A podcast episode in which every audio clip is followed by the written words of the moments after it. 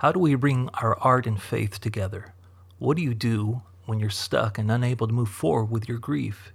You may be surprised to know that grief is necessary, but art can have an impact as it heals the soul and brings deep understanding that grief is love. Well, I'm excited to have on the podcast today Armando Heredia joining me in discussion. We'll talk about creating room in the church for the visual artist to be included in worship, not just as an aside. We discuss how he has been exploring using visual arts in his church and ministry. Armando also shares about his projects, uh, Art Against Oppression and Found Object Art, and using art to do good. We discuss how powerful art can be to bring us healing. Armando will conclude today talking about his new book, I Feel You, and how it has helped him and many others find healing through grief and depression. We are his masterpiece, made in his image. We were created to create beauty, wonder, and awe. Everywhere we go, we are the painted. All right, well, Armando Heredia, welcome to the podcast, The Painted. We're so excited to have you join us today and have this conversation. Thank you for being on The Painted. Well, thank you for inviting me. I really appreciate the opportunity to talk about art in general and um, my art specifically. Yeah, well, tell us a little bit, our audience, a little bit about some of the areas in which you work with your art. Well, I'm a lifelong artist. I've, um, as far as I can remember, art has been a part of my life. But um, I'm, I guess, what you call a multidisciplinary artist. I, uh, I work in all, most all different, you know, all the different kinds of mediums: sculpture, painting, drawing. Um, um, I've done just a variety of things. Right now, I'm really focused on uh, illustration, um, but I, I have done a lot of experimental work. Like I did a series called the Crumpled Series, where I took paper and just crumpled it and then used the patterns to create work. Um, I've done um, found object art, which is uh, a big part of the, the art that I've done in the past, and some of the, the more exciting things that I've done was through found art. Uh, that's where you basically Um, pick up objects that have been discarded and you create work from them. Um, um, so, um, yeah, so just about all of the different mediums. I've I've experimented with some. I, I do better in some than others, but I, I love all of them.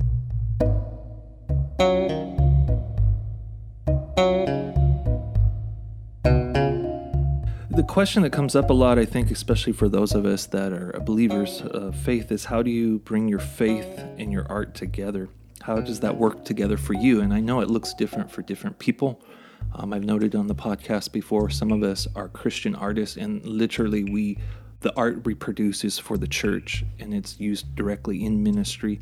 And then some of us are artists who are Christian, and so our art may not be directly Christian, but at the end of the day, because we have Christ in us, it, at some at some place it, it reflects a Christian worldview. Somehow it comes out, right? Because if we're believers, somehow it comes out. So for you, how do you bring your art and faith together? How does that work for you as an artist? What well, I that think that like? kind of evolved for me. When I first um, became a believer, um, I didn't really, I wasn't able to really find a place in the church where I could like really express uh, my art um, just for the sake of it being art.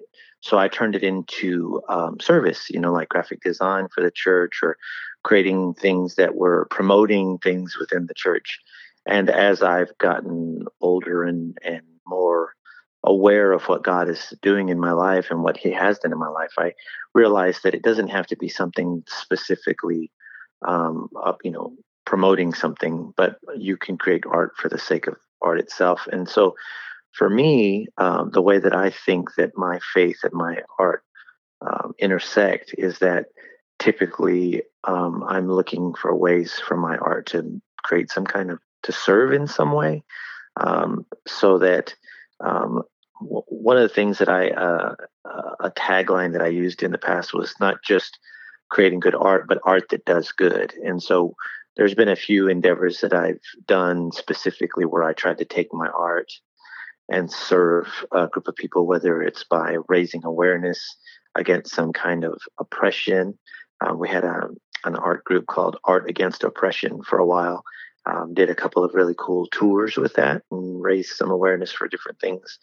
And then um, another uh, avenue was, um, which I'm sure we'll probably talk about a little bit more, is just using um, art to um, help serve people that have been in um, uh, disaster areas, and by raising funds for them, um, using the using my art. And then the other thing is to literally express God's goodness through um, metaphor, you know, like creating work that can be used in, within a, um, the church, or as a way to express the gospel. Um, I also uh, like to do uh, live worship, uh, where I um, come in and, like, during the time of worship, during the songs, um, set up a canvas and and paint something that goes along with, you know, what's going on in the service that day, or with the, you know, a specific song. I've traveled a few places and have done that, and it's been um, pretty well received. But whether or not it's been, you know, for me, that's not really the thing, is whether it's well received, but that I'm able to to use it as worship. So, so a few different ways.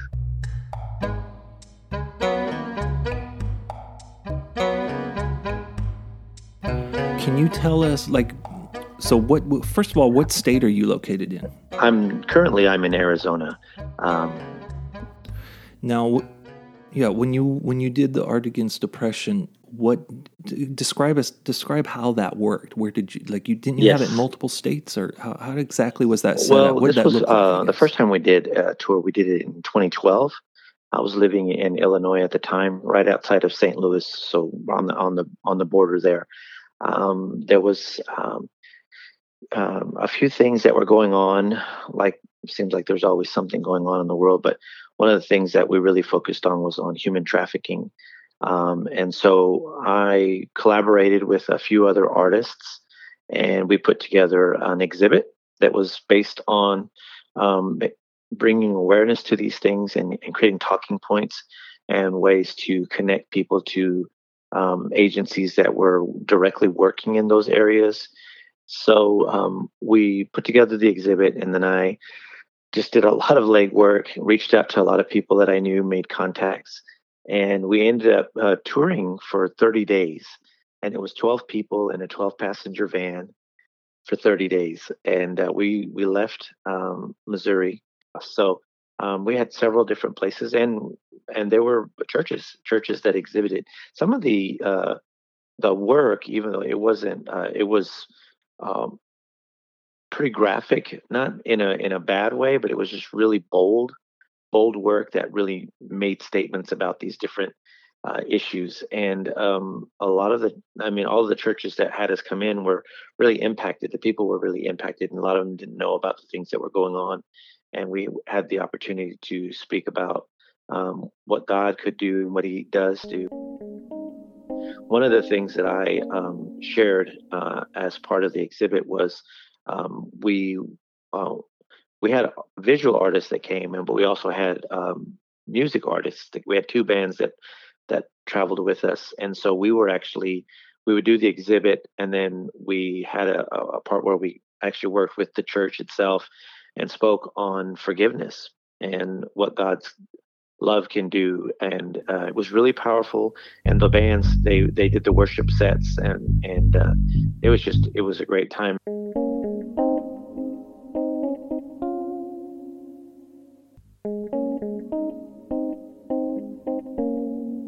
A few years later, after I moved to Arizona, uh, we did another um, project where we uh, did some awareness about domestic violence, and um, did a show here in Arizona. And then uh, in Missouri, we uh, we drove out and um, set up a show at a gallery, and had a had a great impact there too. And uh, collaborated with some artists here in Arizona and in Illinois, and came together for the for the gallery exhibits, and they were pretty powerful.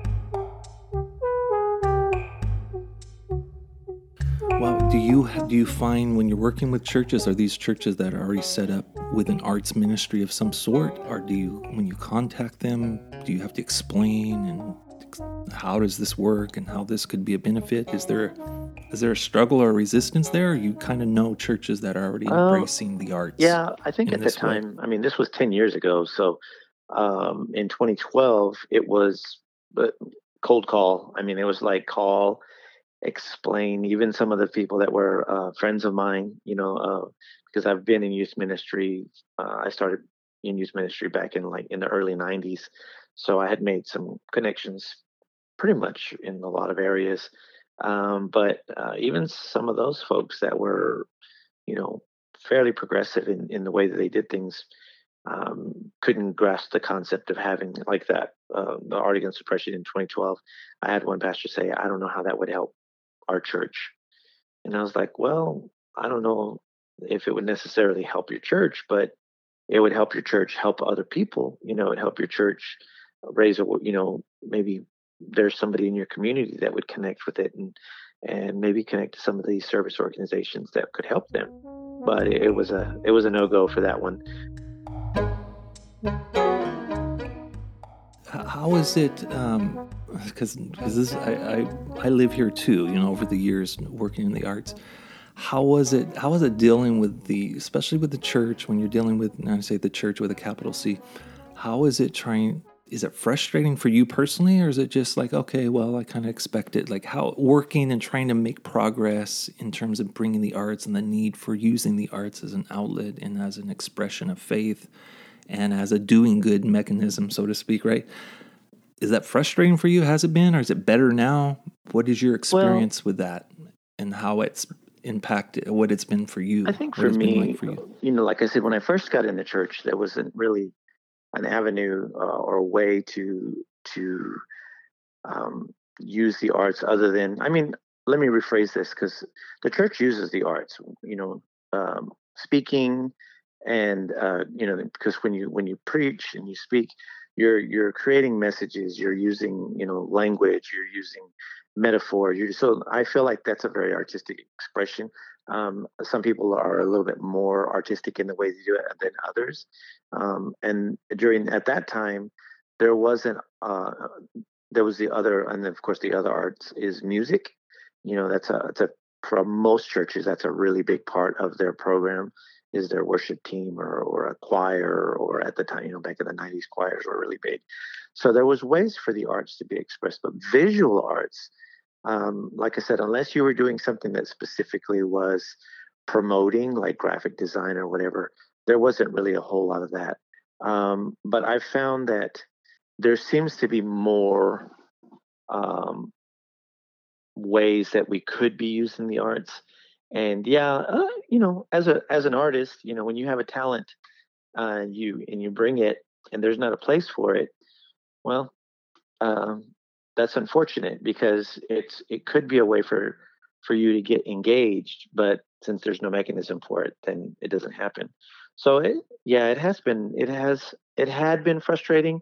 So you know, like a lot of people, whenever you you come up against something over and over, you know, I just decided to try to do things to uh, make an impact anyway, and reach out and share it and express it. I think that uh, for me. It it sometimes was frustrating, or and or whenever I was reaching out to try to connect people with with you know different types of art ministry, it, it was I don't know if it's frustrating, but it's just you know you have to explain it, and that's okay, because it's it doesn't seem like it's something new, but for the modern church, you know, it is new. But if you look, you know, in antiquity, art was a major part of the church, because Um, you lived in a society that was pretty much illiterate and didn't have access to scripture. So the church hired artists, and there was patrons that paid artists to paint the gospels, you know, and so these Sistine chapels and all of these different places were full of art, beautiful, you know, powerful imagery. And it was because they were using it to express the gospel to a world that was illiterate.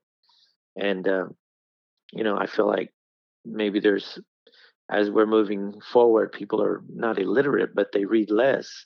You know, maybe now there's going to be some more um, opportunity for visual visualization of the gospel, and to be able to impact this generation.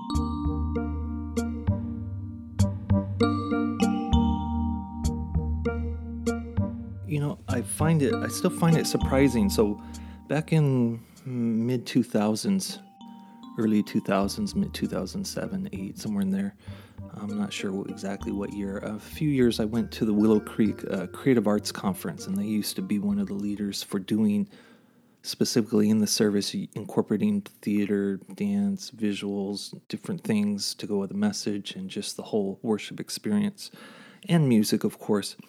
But I was I was encouraged during that time walking through the halls with other people attending and hearing what churches they're from, and this term kept coming up, and it was a new term for all of us at the time, the, I, the position or the title of worship arts pastor or creative arts pastor, kind of used interchangeably.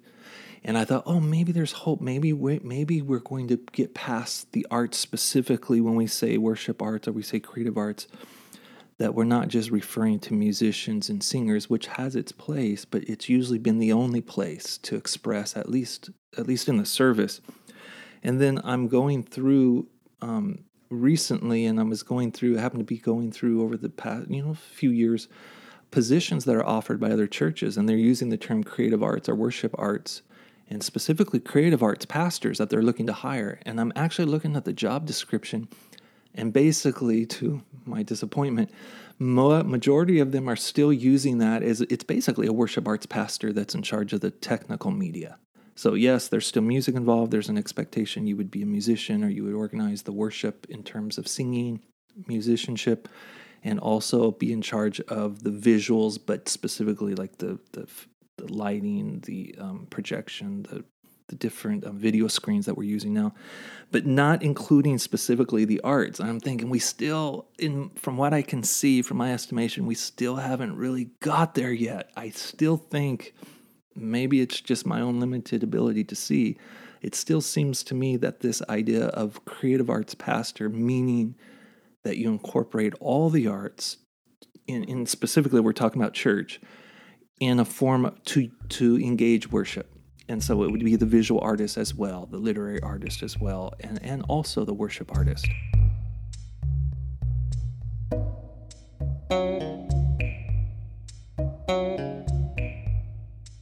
Now, you, you talked about Tapestry Church in Illinois, and I'm aware that um, I'm aware that you started something with the same name in Arizona where you are, in the Phoenix area, called Tapestry Church, but it's different, isn't it? Tell me, what's the, what's the difference between what you were doing in the past and what Tapestry Church has become in Phoenix? Well, when we, when we were in Illinois, uh, Tapestry started at, it really started as a book club, that um, a small group uh, and that was based on a book club, and people started coming to it and really connected. And, you know, when you're an artist and a lot of, I guess that term "birds of a feather flock together," we had a lot of people that were coming that were artists and, you know, creatives and stuff like that. So when we started that Tapestry, it was still more of a traditional style church where, you know, um, it was music and then preaching, and and um, and we tried to create avenues for people to be able to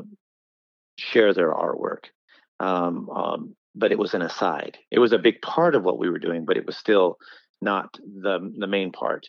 So here at um, Tapestry, um, I'm in a suburb called Buckeye, and we found this dilapidated old church, and uh, it was, you know, we rented it out, and we started it. Um, we rented it to create a venue for young people to be able to get together and do music, and we created a gallery.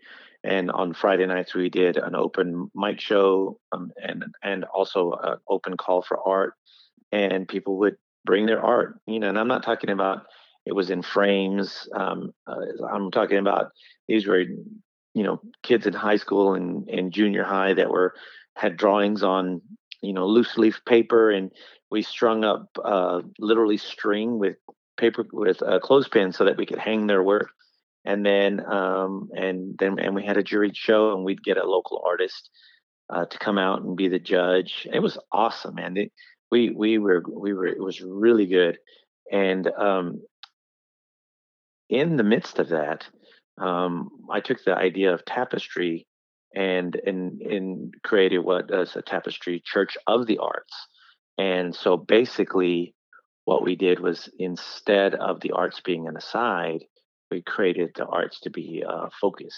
And the way we did that was we um, we created a series, like we did um, a series on Genesis, and it was called uh, Maker's Gonna Make. And so what we did is um, we created um, a six-part series and invited artists to participate.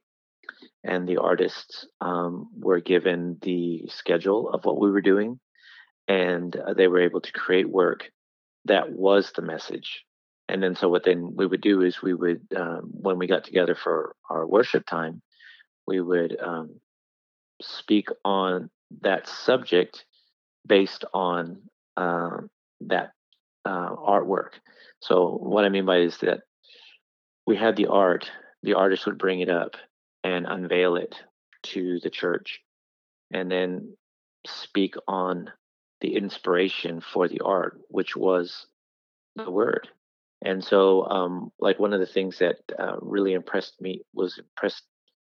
One of the things that I took from it was um, I created a piece in for Genesis where um, uh, it says, "And um, darkness was upon the face of the deep, and and then he spoke, and let there be light." And uh, this is spe- specifically the phrase, "The Spirit of the Lord hovered above, above the water." And so I created a sculpture using um, drop cloth, like a really thin plastic drop cloth, and suspended it from the ceiling over a little bowl of communion wine, and then put a light inside of it. And, we, and of course, we had all the lights off. And it was just this ethereal kind of floating uh, thing. But then what I did is I took a f- and I created a face using um, packing tape uh, so that it looked literally like a face was hovering over the communion wine. And um, and then our worship team sang song, you know, songs that were about that. And then the message was that. I mean, literally, we didn't have to say anything. But um, I had the opportunity to speak about that um, that piece of art and share the gospel through that. We had another gentleman um, that, because we we I mean we put it out like on Craigslist in the art section, and and we reached out through our social medias and our our blog and everything, just you know let people know what the next coming series was. And we. Um, We had another series, uh, which was basically, it was based on opposites, and uh, like, um, and this one was called Small and Spacious. And we had a, a gentleman that he wrote this series. It was a fantastic series, but um, he was talking about how how some things seem small, but they're actually really big. And he was uh, focusing on the Book of Romans. And we had this gentleman contact us that will, did microscopic photography. And um, but then he would print it as art, and it was just some of the most amazing things that you could think about. But it, it was based on this concept of of opposites in Scripture, or seeming opposites. And um, so he brought in prints of his microscopic photos that he had enlarged, and it was it was really it was really powerful.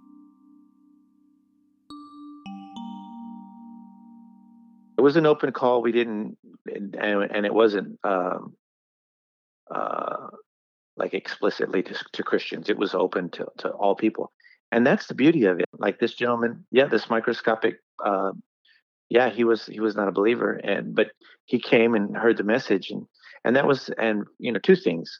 One was, um, you know, when when you, if you don't have a venue or an avenue for people that have the arts to be able to bring it in as worship, then they're going to end up taking it somewhere else and using it in another way.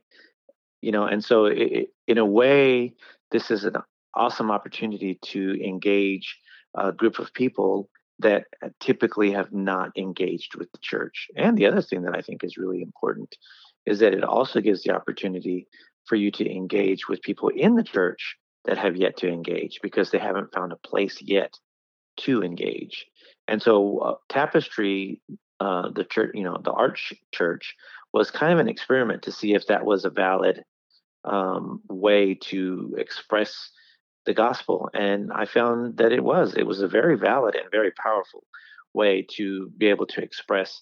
And we had several artists that came and connected, and a lot of people that would come. You know, the thing is, is like, say you're an artist like yourself, and you're not part of the church, but then your family hears that you're creating a, a, a piece of work that's going to be shared at a church, and that they're actually going to, you're actually going to be speaking about your work.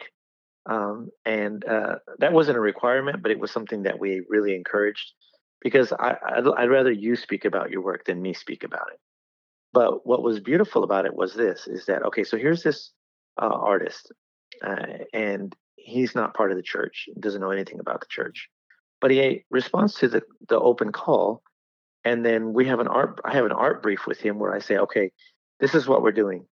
This piece of work is part of a six-part series, and we are um, going to be um, sharing about the creation, about creation. And so um, I'm going to give you, uh, here's your prompt. This, you can do whatever you want with it, but it needs to express this idea, you know, Genesis one one. And maybe they've never read Genesis one one. So that gives me the opportunity to talk to them about scripture, gives them the opportunity to go back and study it and research it and look into it, and then for them to express that idea in a way that maybe none of us would have expressed it, because we're not coming at it fresh with a bunch of, without a bunch of other ideas. It's just this one thing. And then they come, participate in the service, spend time in, you know, worship with other people, you know, maybe in a way they've never experienced before. And then also they're celebrated for the gift that they've brought, that we've all shared. And so it's evangelistic in a way, because it gives me as a pastor the opportunity to sit down with somebody. And maybe we're we're doing a section on the book of Romans, which we did. So now I'm going to sit down with this person and tell them what the message is about, or give them at least an outline, give them the verses that we're going to be studying from, and then give them the opportunity to digest that and then articulate it and turn it into a way of expression, and then share that with the church. And so, yeah, and so that, you know, the the other part of that, which I was kind of going towards, was this. Now you've got this person that's not been a part of the church, whose family's not been part of the church, that's at church, sharing their stuff with the church. So their family, what are they going to do? They're going to come and see it too, you know? And then we keep their, we allow their, you know, they allow us to keep their art as part of the gallery as we build through the series. And um, then they come back to share their work, you know, or it's a college student and his, you know, professor says, hey, you know, so-and-so is going to be showing his work at this church. You know, you guys should all go and let's, let's, let's, you know, support our fellow students. So now you've got students coming, and we had a lot of students come um, and sit, and allowed me to share with them the gospel through, because of art. And so then the art was not an aside, it was actually the message, you know, and um, that was the beauty of, of, of it. And I feel like there is an awesome opportunity for uh, churches who would be willing to allow an art community to build up, to to it's, be established in yeah. their church. It's the church reclaiming the arts, right? Yeah, like you definitely. mentioned earlier, the most early art, antiquities, early art was for the church, commissioned for the church, sponsored by the church, or or sponsors that mm-hmm. were believers. But really the church reclaiming the arts. Mm-hmm. You know, having many conversations with pastors here coming out of COVID, and depending on what coast you're on, it seems like uh, some of us on the East Coast, West Coast got hit harder in terms of regulations and rules and what state you're in, and how that impacted churches, and specifically how it's impacted ministries. I, specifically with the arts, I think, I think if you look across and examine, at least in a lot of areas today, we... the idea of engaging people again in the process of coming to church, uh, the communal process, the, the collective process that we, we come together as a congregation, and, and and this idea of using the arts, reclaiming the arts, what you're speaking about, Armando, in this time is so, so needed, because what what's what you look around and you see, you have a lot of people that are lethargic, that are just sitting on the pew, so to speak, that are just attending and barely attending at that. You know, the numbers are going down as we look at stats in terms of church attendance. Many believers, but the attendance, physical attendance of coming into a building is at an all-time low, and it seems to be going lower in terms of people who are faithfully attending church. So whatever you believe about that, whoever's listening, what is important is that we engage people when they actually do decide to show up. When they do decide to show up, that it's not this passive that, and so this idea of reclaiming the arts and using the arts and everyone's gifting collectively to have this corporate worship experience is so needed now in this day.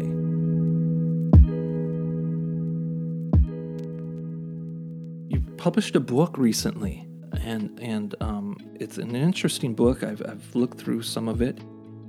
Tell us about this book and how it came about. Okay. Um, yeah, I recently published a book, and it's called I Feel You.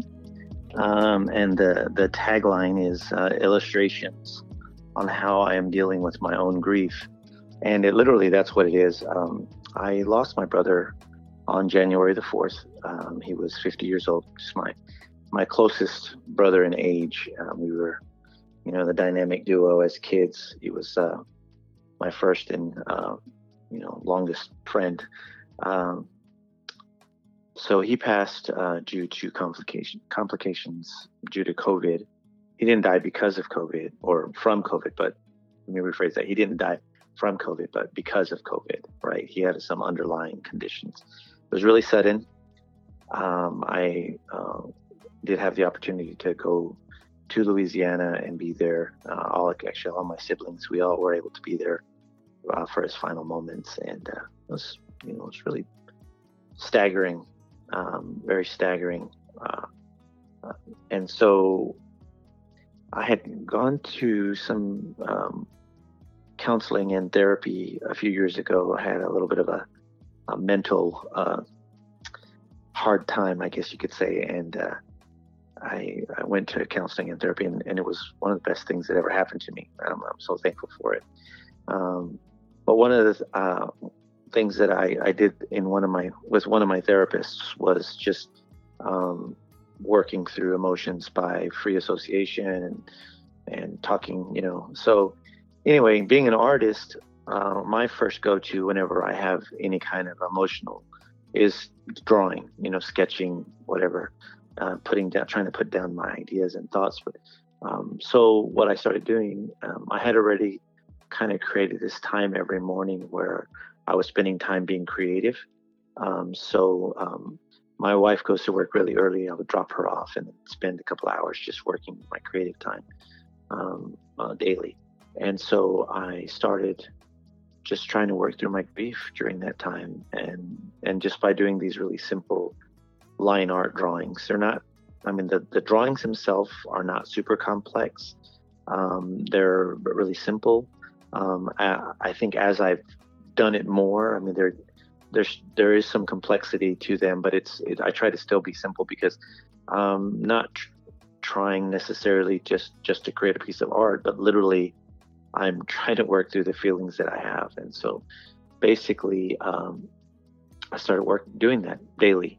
And um, because I knew my family was also grieving at the time, I started sharing the illustrations on Facebook. Um, just for about a week, um, uh, I started sharing them, and I had people respond like immediately saying, this is exactly how I feel, or I, I, I didn't know how to express what I was feeling, or hey, can I share this? You know, because I had it on private just for my friends and family. I'm like, can you, can you make this shareable? Because I've got some friends that are going through some grief right now, and I'd love to be able to share this with them. That was, you know, some of the comments that I had. So I took the the uh, illustrations off of my uh, personal Facebook because I didn't want to just keep, you know, loading people up with my grief. Um, so I created an Instagram that was specific for that and just told all my friends and family, hey, I'm still doing this, but so that I don't just keep flooding your your timelines with my grief, it's on a this separate area. What, if you'd like to follow, you can. Yeah, what you know? is, the, go ahead and what is the Instagram for this? It's um, at grief dot daily. Yeah, so I just created this Instagram. Can I tell you, I've looked through not all of them because the first book has how many illustrations? There's forty-eight illustrations in the you, book. You're going to release a, another version, right? That's longer. Is that correct? Yeah, yeah. So, towards the end of the year. Um, yeah. If I get it wrong, because I'm going to try to describe, you know, it's a visual. You're trying to describe it so those that are listening through this format, the podcast, can kind of visualize it somewhat. But one of one of the ones that really stood stood out to me was, um, so there's this. I describe it as a hairy ball of grief above this this figure, this person, above their head, and then it's a series. It's a series of of the figure responding to this, and then he he basically pulls it down, and and kind of reforms it in his hand. I'm describing it the best I can, and puts it into the shape of a heart, and then puts it back up into his chest. Right. Such a powerful visual behind that. Do you? Do, Do you want to describe anything else behind that, what you were feeling? Because every one of the, right, Armando, every one of these were very personal to you. These aren't just random, I'm just making these sketches to describe grief in a generic sense. Exactly, yeah, and, and that was the thing. Um, because it, it, I didn't intend it for it to be a book. You know, it, that wasn't like, I'm going to make a book. You know, it was more of, I need to work through these feelings, and I'll go ahead and share this with people, and you know, uh, maybe it'll give, it'll help them, you know, but, um, and, but if it doesn't, that's okay. Cause that wasn't the goal. You know what I mean? I mean, it's not that it's okay, but you know what I'm saying? It's like, if it helps people, that's awesome. You know, everything beyond it helping me is awesome, because it's literally, this is literally li- like my time of dealing with my own grief.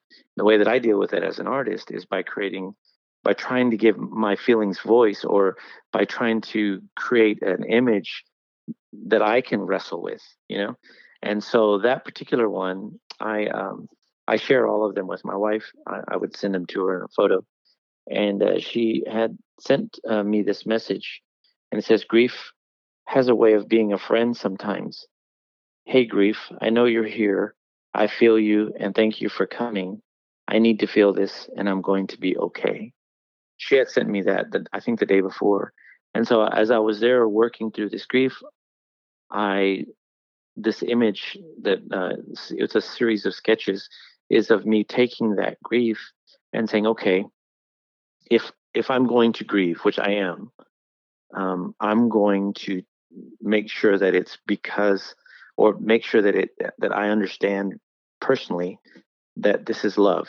You know, this is, and it was a, it was the beginning of a healing process where I got to the place where I feel like I'm more balanced now, because I came to an understanding that grief is love.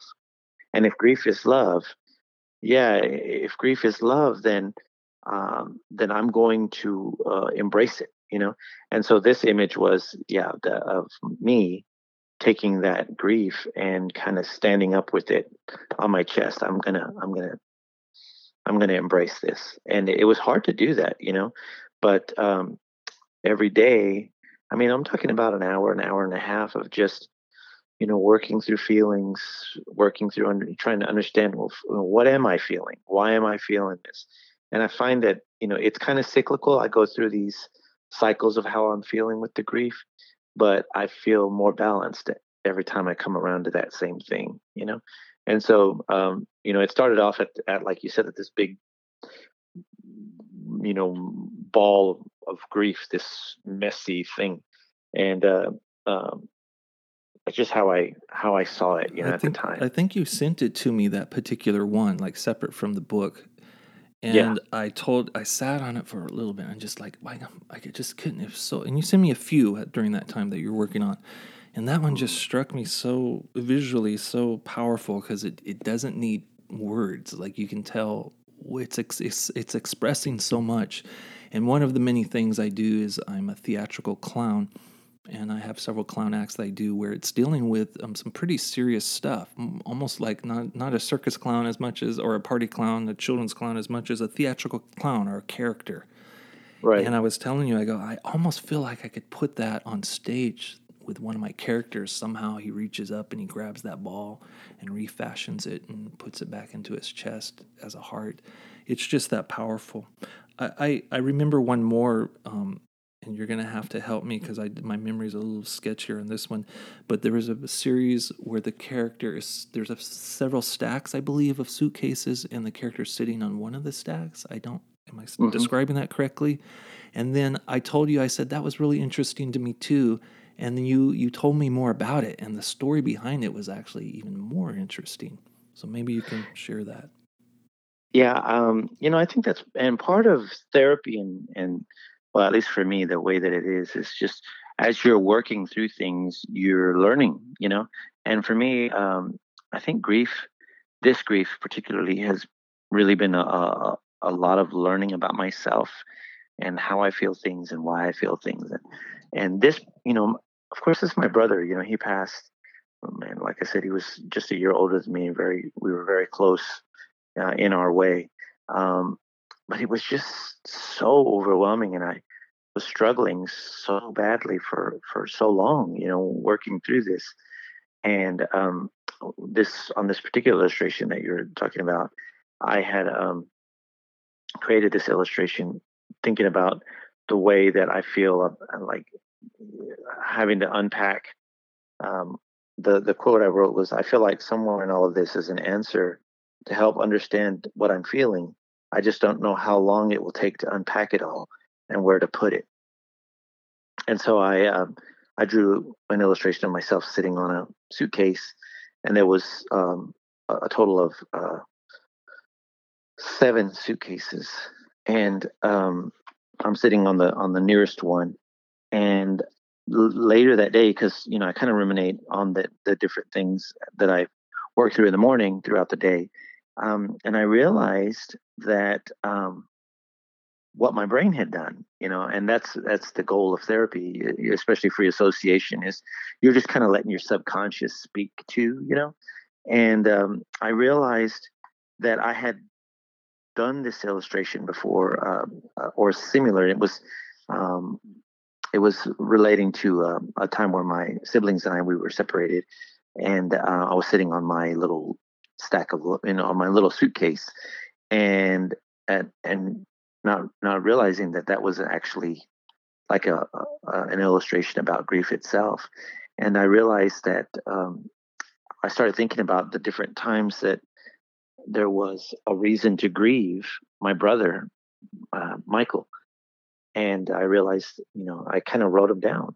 And literally there are seven times that I've grieved my brother, um, where there was a loss, you know, where we were separated, or where, well, basically that, because we were separated six times when we were kids. And uh, this is the seventh one. But this one is the final one, you know, on, at least in this world. Um, And so it was just like this epiphany. Um, and I realized how powerful um, art can be, um, and how powerful uh, just spending time um, grappling with your feelings versus, you know, stuffing them, which is what I did in the past, you know, and, and allowing them to just build up to the point where, you know, I was, you know, manic or frustrated, uh, versus just literally sitting down and saying, okay, what is it that I'm feeling today? Or, you know, why did I dream this last night? Or, you know, what's going on with my emotions? Um, and uh, that day I, I did that illustration, um, really was something very powerful for me. And, uh, you know, I, I wrote about a little bit about it on the book and on my blog. Um, and uh, basically, yeah, it was this seven times. This is the seventh morning. With a U, M O U R N I N G, seventh morning. So and, uh, powerful. Uh, yeah, it was it was very, now, very... Now, uh, I wanted know. to go back and just, because you said you drew a picture of yourself, so just so the listeners are listening, that it's not literally a picture of you, right? This Describe describe the figure that you use over and over in all these different scenarios, or, or word pictures. I'll just describe it that way. Like, describe the face and the figure, because it's the same figure in, in different configurations. The figure itself is just... Um, it's uh, a very plain, um, it's not a stick figure. The face is round, like a round head with two dots for eyes and no mouth, you know. Um, the expression I try to put in the posturing of the body, the body is usually just the outline of the body, no hands. Most of the time it's just like, this is the basic shape of the human form. Um, and I think I did that originally uh, just because I wasn't really focused on like trying to create a drawing. You know, I'm not like trying to be technical with anything, um, but more what I'm trying to do is just show that this is me, you know, on the in the simplest terms, at the basic, most basic level. And what I've heard from people, I've had several people that have told me, you know, the thing is, the artwork is so simple. It's just literally black lines on white paper with, uh, uh, you know, there are some that are very detailed, but still it's, it's still very basic. Circle head, outline shape of the body. And yeah, that's it. You know, it's really, really simple. And like I said, because um, I'm really just focused on working through my feeling. And this is me visualizing what that is, you know. And so the expression is more in posture than it is on uh, in like facial expressions. Um, although there are there is one on day twenty-three. I remember I was really struggling that day because I went through like this roller coaster of emotions where I was angry and sad and happy and blank. And so it's that that day is literally just like six circles with different eyebrow expressions, because that's how I felt that day, you know. And uh, you know, because and I think the the thought that day was, I thought this was supposed to be more linear than this, you know. I thought it was going to be like, you know, like the seven steps of grief, and it's you progress through it.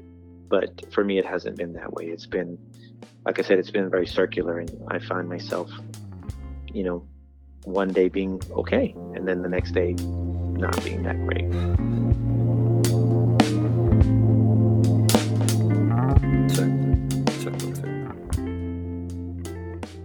Where are you, you know, as an artist working through processing? And, you know, some of the best art, as many of us know, is, is a personal expression.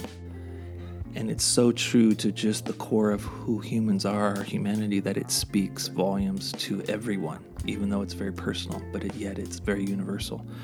Um, where are you in your in your grief and your healing process, and what God's doing in your heart, and where are you now? And, and and I think we'll end with this. What is something that you would say to those of us who have lost so much? Uh, and not all of us are grieving the loss of humans. We can lose, right? We can lose spouses. We can, in terms of divorce, we can lose jobs. But we're living in a day and age where obviously there's a lot of loss, and it produces grief, anxiety, depression. This is a natural process to go through, but what is what would you say has been helpful for you, and you think is helpful for others? Uh, maybe something that would encourage someone as they're going through their grief, and if it is just that traditional, that tough thing that you have to bear when someone passes that you love so deeply. What would you? What has been helpful for you? Well, I think for me, um, what's been helpful is to um, not run from the feelings. You know, it's just, you know, feel your feelings, you know, and uh, so that's what I've been doing, you know, daily.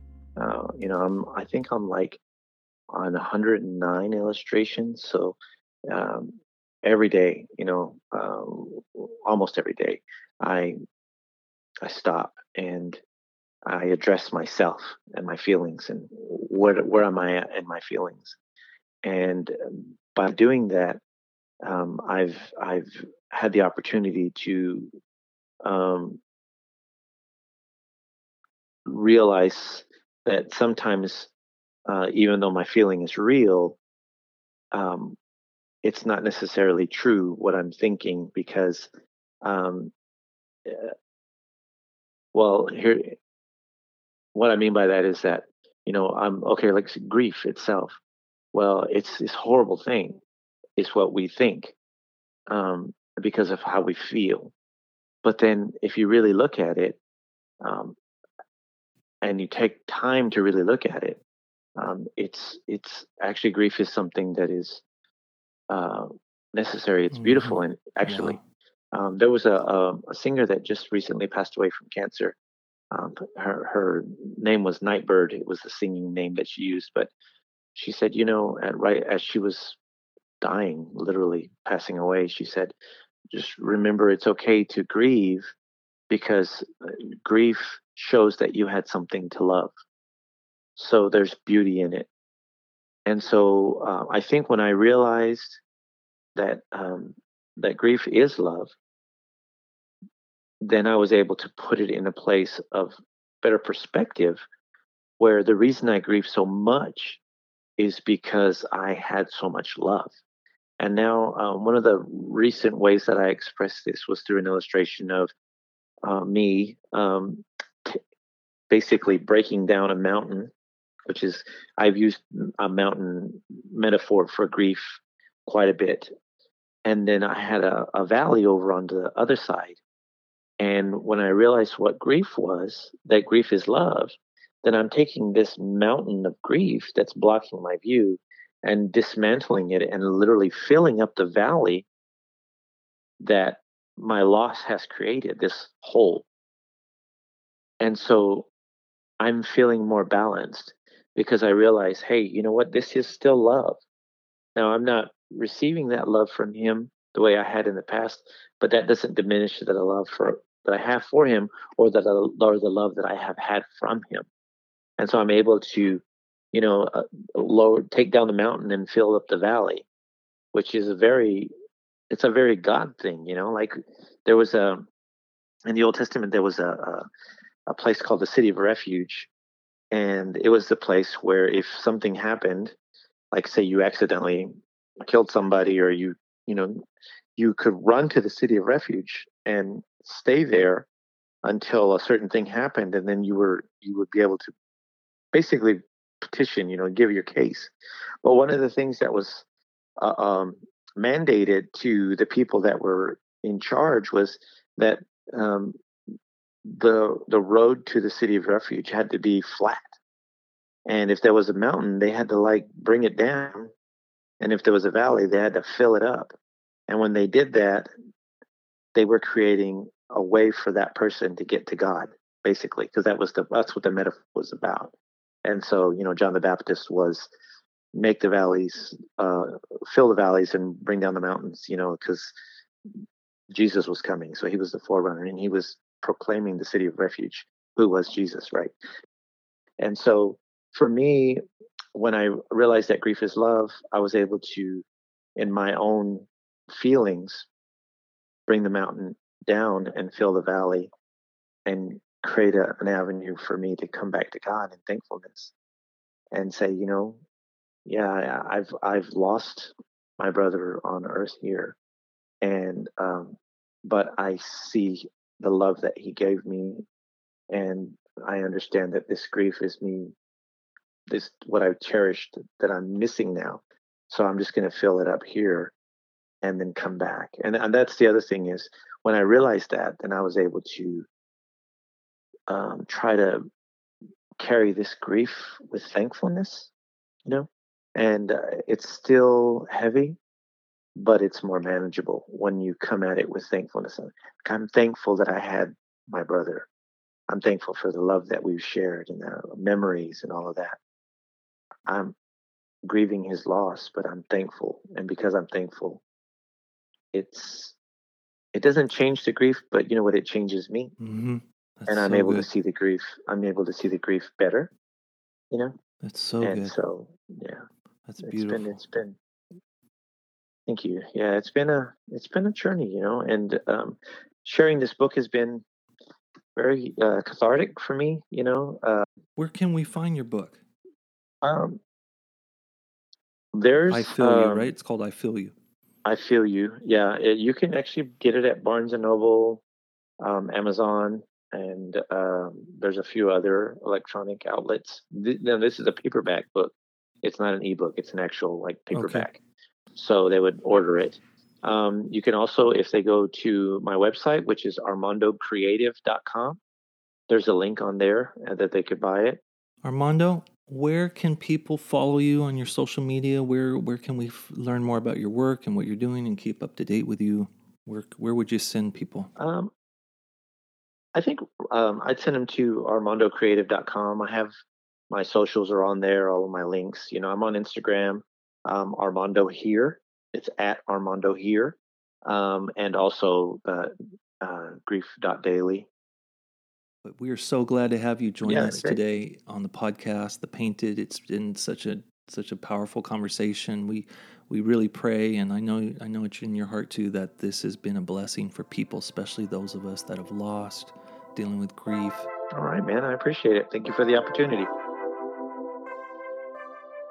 To keep up with The Painted, please follow us on Instagram or Facebook at Only The Painted. You can also D M us on Instagram, or if you'd like to leave an email, please send us email at only the painted at gmail dot com. Please like, share, comment anywhere that you listen to our podcast, and thank you again for the support.